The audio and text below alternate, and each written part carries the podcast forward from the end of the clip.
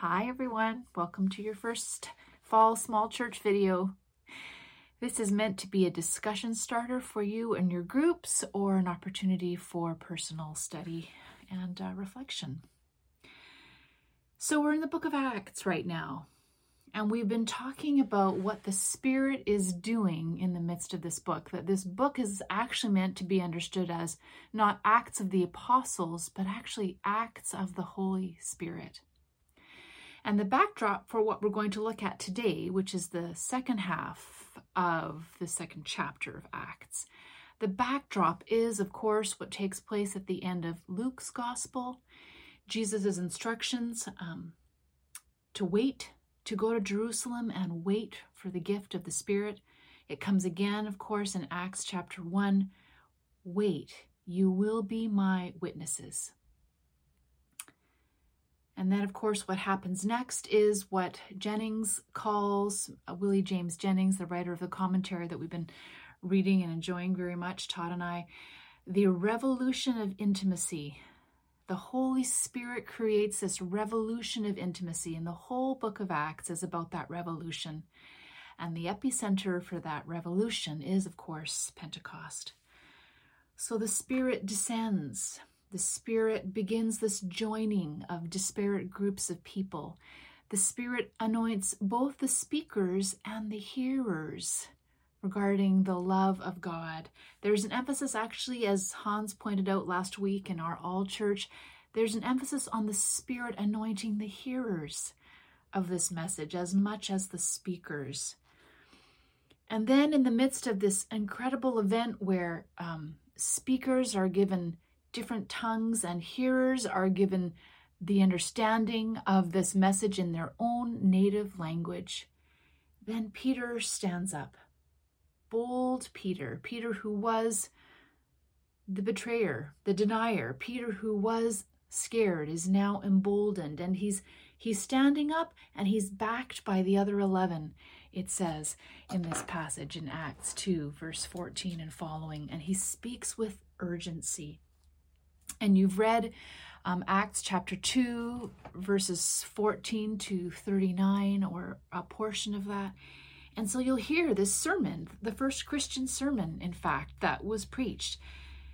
Listen carefully to what Peter says here. Listen to the overall message. It's it's easy maybe for the through line to get lost in all of what Peter is saying, but this inspired sermon that Peter offers ties together what is happening in the present, this miraculous supernatural thing that's happening right now, he takes that event and he ties it all the way back to how God has been at work from the very beginning. And he shows how Jesus is actually the thread that ties God's work from the beginning to what is happening with the Spirit in that present time. And then he ends with this incredible impassioned call Repent and be baptized, all of you sounds like a typical altar call, right? Those those um kind of rev like those revival, those tent revivals that that end with a call to repentance, a call to come to Jesus. But Peter's overall message is not just you've sinned and you have to repent. The message is actually about the newness of Jesus. This whole message is actually about Jesus is not who you thought he was. Jesus was crucified, but he didn't die. Jesus is actually alive, everyone. Maybe you saw him die, but he is alive and God raised him up. Jesus is the Savior that God spoke about from the beginning, that the prophets talked about, that Joel spoke of when the Spirit descended on all people, that, that even David spoke about. Jesus is the one sent by God to be the Messiah, he is the one who sent the Spirit to be poured out on you now.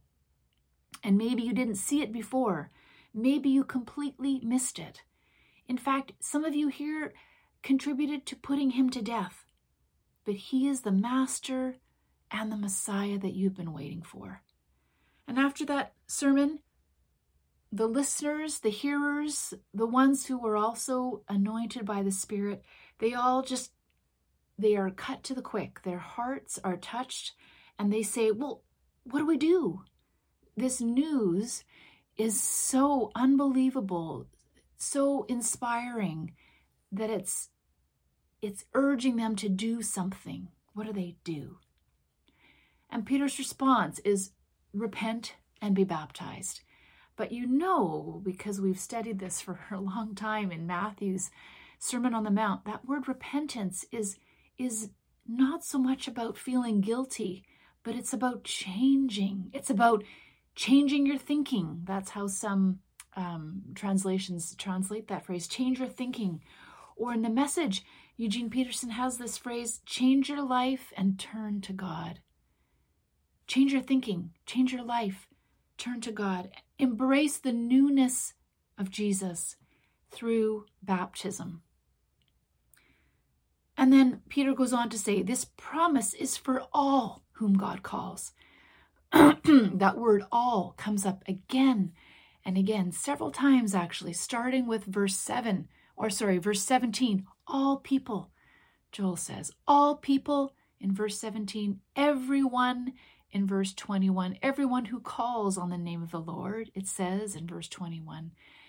And then Peter's words in verse 39 this promise is for you, and not just for you, but for your children, and not just for your children, but for all, all whom the Lord will call. So, all who call on the name of the Lord, and all whom the Lord will call. Pretty much everyone is included in that. That passage in Joel that, that you hear right at the very beginning men, women, all ages, servants, all whom, who call on the name of the Lord. We're used to thinking of an all that includes all have sinned and fallen short of the glory of God, right? But this is an equal all. All who call will be saved. All whom the Lord calls will be saved. So, those two questions that Jennings asks us that I offer you is as we go week to week through the book of Acts What is the Spirit doing here? And what does God want the people in this chapter to do?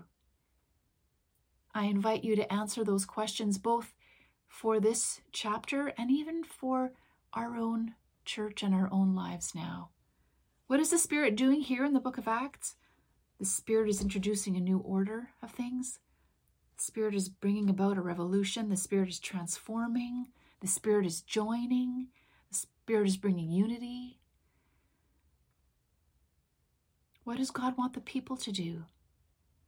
They want to, the Spirit wants the people to speak, to bear witness to this newness that is in Jesus, to participate in it, to receive the Holy Spirit, and to include everyone in this newness. What is God doing in our church right now? What is the Holy Spirit doing in our church in this time of newness, in this time of new beginnings, in this time when our church is being reformed? I wonder. And what does God want us to do? Another good question to discuss as you meet in your groups today. Hope that you're blessed in your conversation, in the speaking and the hearing. Trust that the Holy Spirit will be with you all. See you again soon.